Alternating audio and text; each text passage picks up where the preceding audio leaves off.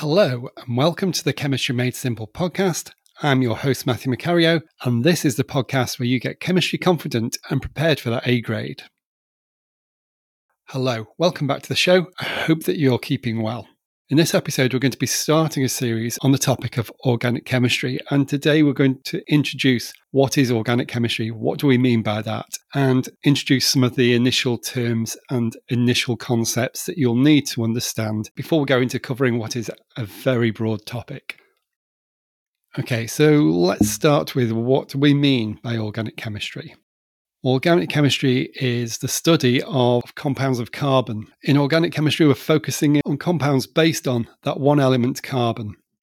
Why do we do that for carbon and not for other elements? Well, it's because the chemistry of carbon is quite special and it's quite unique, and we'll go into ex- exactly why in a moment. But first, let's think about what that covers. What are carbon based compounds? Well, it's so much that's around us. It's most compounds within living organisms, including ourselves, including the whole animal and plant world, including the, the wood and the pencil you, that you might be holding, or in the desk that you, you might sit at later, or on the, in the chair that you might sit on.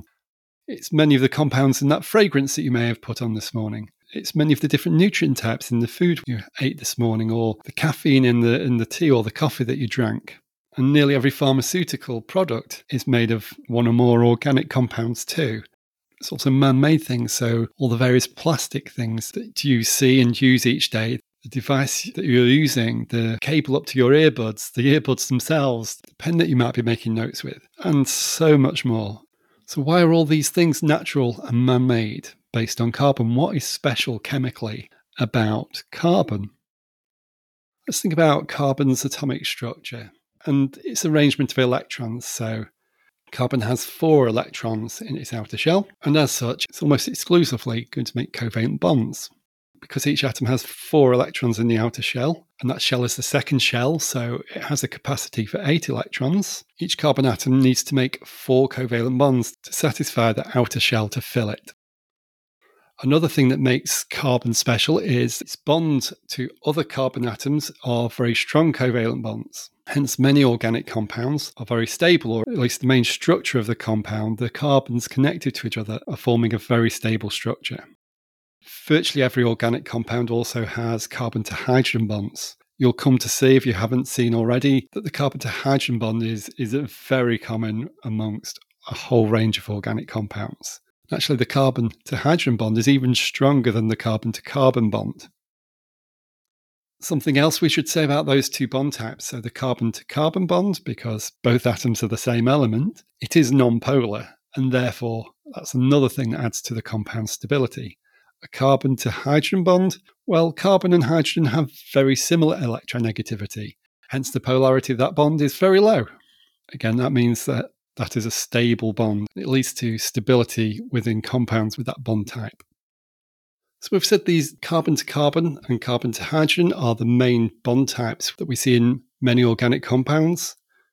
What sort of general structures might we see? We might see compound with what we might call a carbon chain or a carbon backbone. So successive carbon atoms all connected to each other, all bonded directly to another in a straight line might see a similar situation, but with branching. So along that chain, one of the carbons might be connected to not only the carbon on one side and the other side within the chain, the third carbon atom, hence making a side chain to that structure.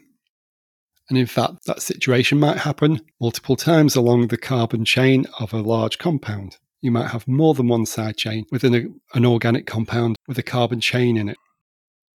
Another structure is, is what we call a ring structure, where the carbons bonded to each other, forming a loop of carbons or a ring structure.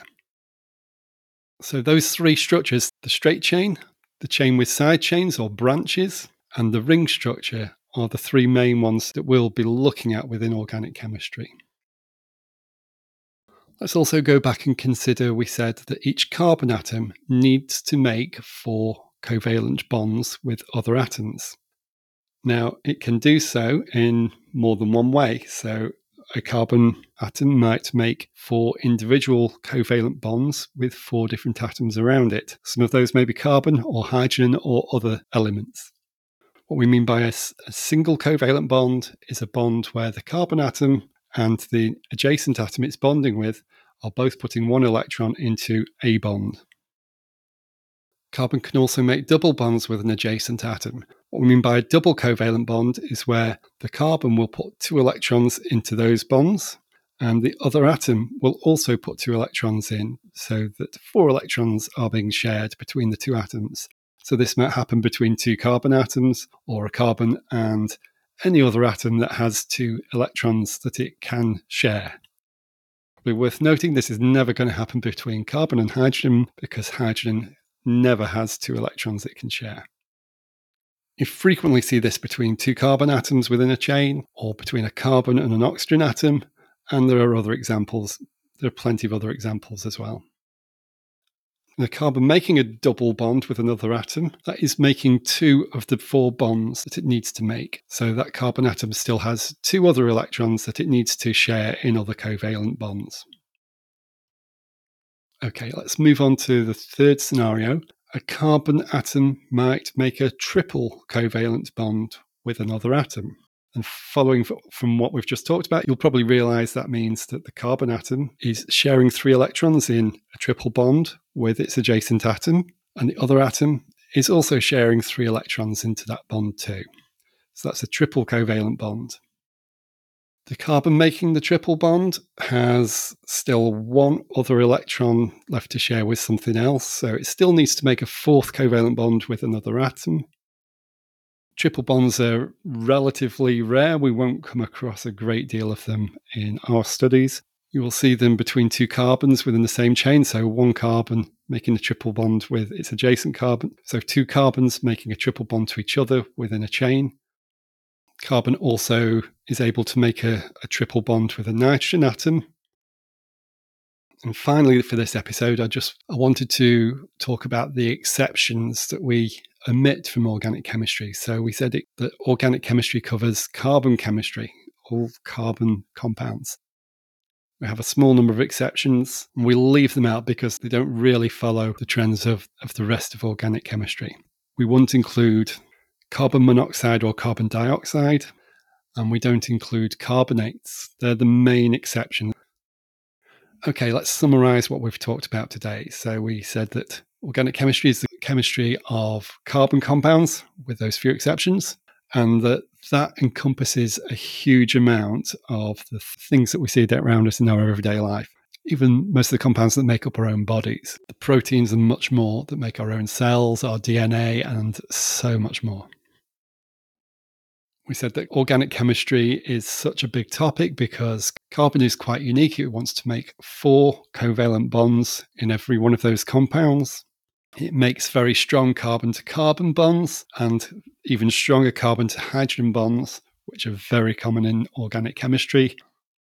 Those bonds are either nonpolar for the carbon carbon or have low polarity for the carbon to hydrogen bond, giving organic compounds a fundamental structural stability talked about the main structures of a straight chain, a branched chain, or a ring of carbons within organic compounds. We talked about the nature of carbon making single, double, or triple covalent bonds with its neighboring atom. And those bond types contribute to making four covalent bonds overall and sharing four electrons covalently with their neighboring atoms in those compounds.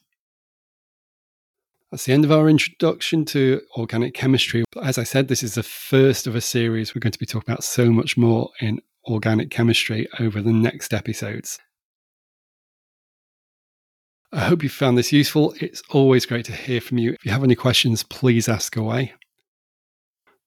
So, I'm really looking forward to speaking with you again in the next episode. Look after yourself until then, and goodbye.